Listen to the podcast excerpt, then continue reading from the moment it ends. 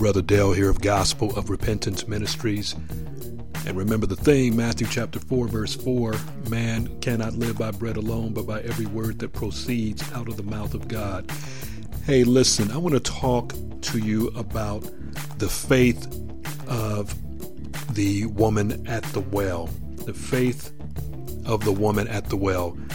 I mean, for those of you who are familiar with your New Testament, and in particular the Gospel of John, in the 4th chapter, Jesus is having a conversation with a Samaritan woman.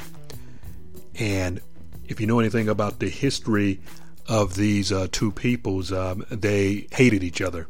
The Jews and the Samaritans had no dealings with one another, but Jesus was on his way to Galilee, which is in the northern part of what people commonly call Palestine. Palestine is an unfortunate word, but I won't get into that right now. But he decided on his way to go to Galilee, he had to go through Samaria. And by doing so, he ended up at Jacob's well and was having a conversation with the woman at the well. And in the midst of the conversation, he revealed some things about her that she didn't tell him, but he knew already regarding her past relationships. He said in her conversation, said, go call your husband. And she says, I have no husband. He says, you had 5 husbands, and the man that you're with now is not your husband. So you have said correctly. She said, sir, I perceive that you are a prophet.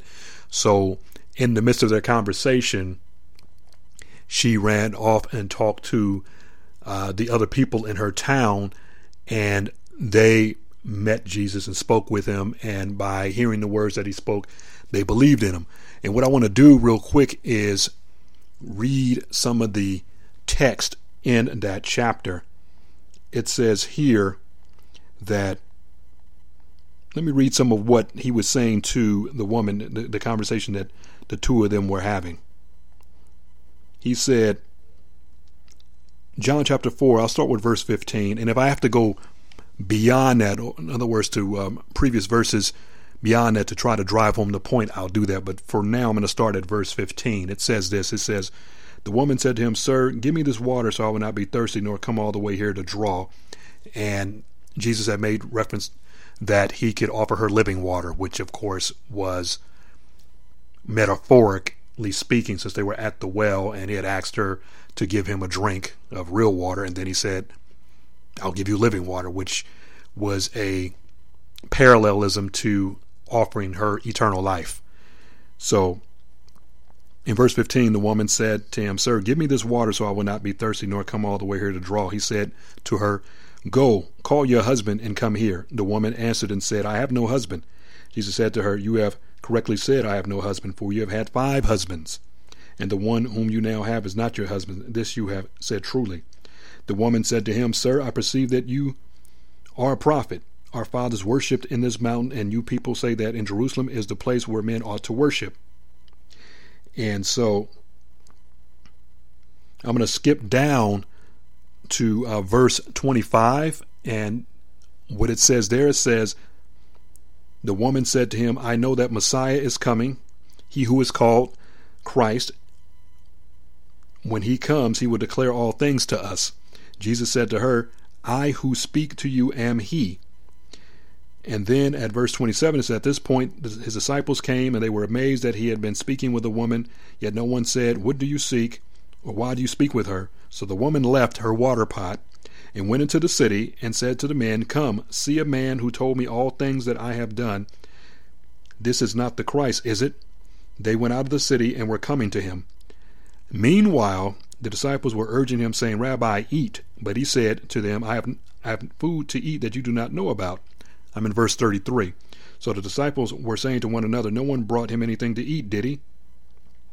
So I'm going to skip down to verse 39, and it says this, from that city many of the Samaritans believed in him because of the word, listen to that, of the woman who testified, he told me all the things that I have done.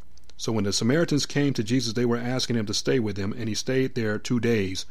Many more believed because of his word. Very important. And they were saying to the woman, "It is no longer because of what you said that we believe, for we have heard for ourselves and know that this one is indeed the Savior of the world." Now, why do I read this? Why discuss this account? This is the only place that I know of, and I could be wrong, but this is the only place where I see where Jesus simply spoke to a woman, told her things about her life that nobody knew, and she was convinced, and the townspeople with her in Samaria, that he was the Christ. And the reason why I wanted to point this out is because they did not seek a sign or a miracle, or he didn't have to raise anyone from the dead. He didn't have to open the eyes of the blind.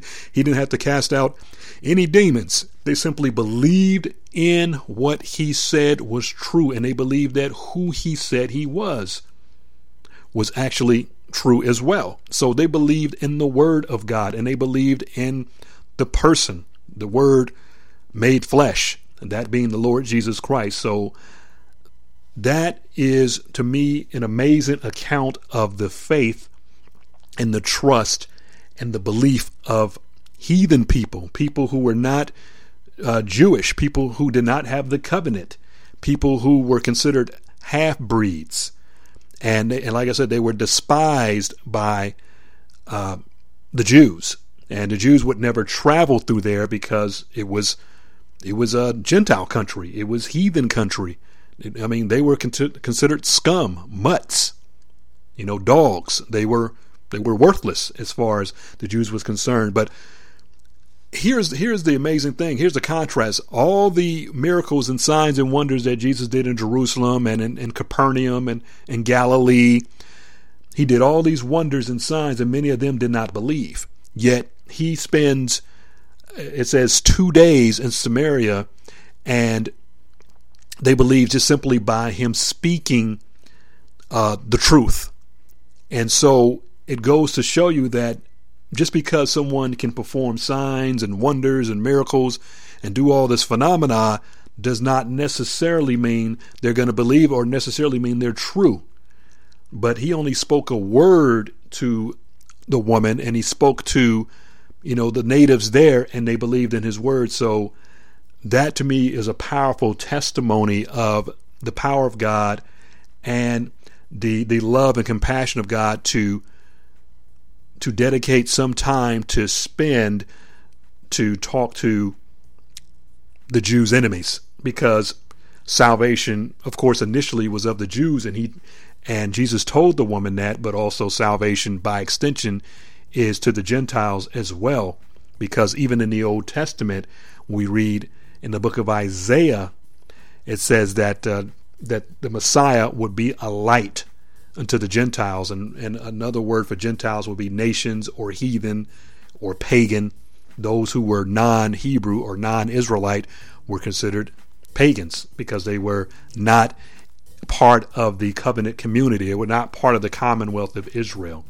So I just wanted to share that with you, for those of you who have an opportunity to listen, that it only takes faith in the word of God, i.e. the scriptures, in order to receive eternal life.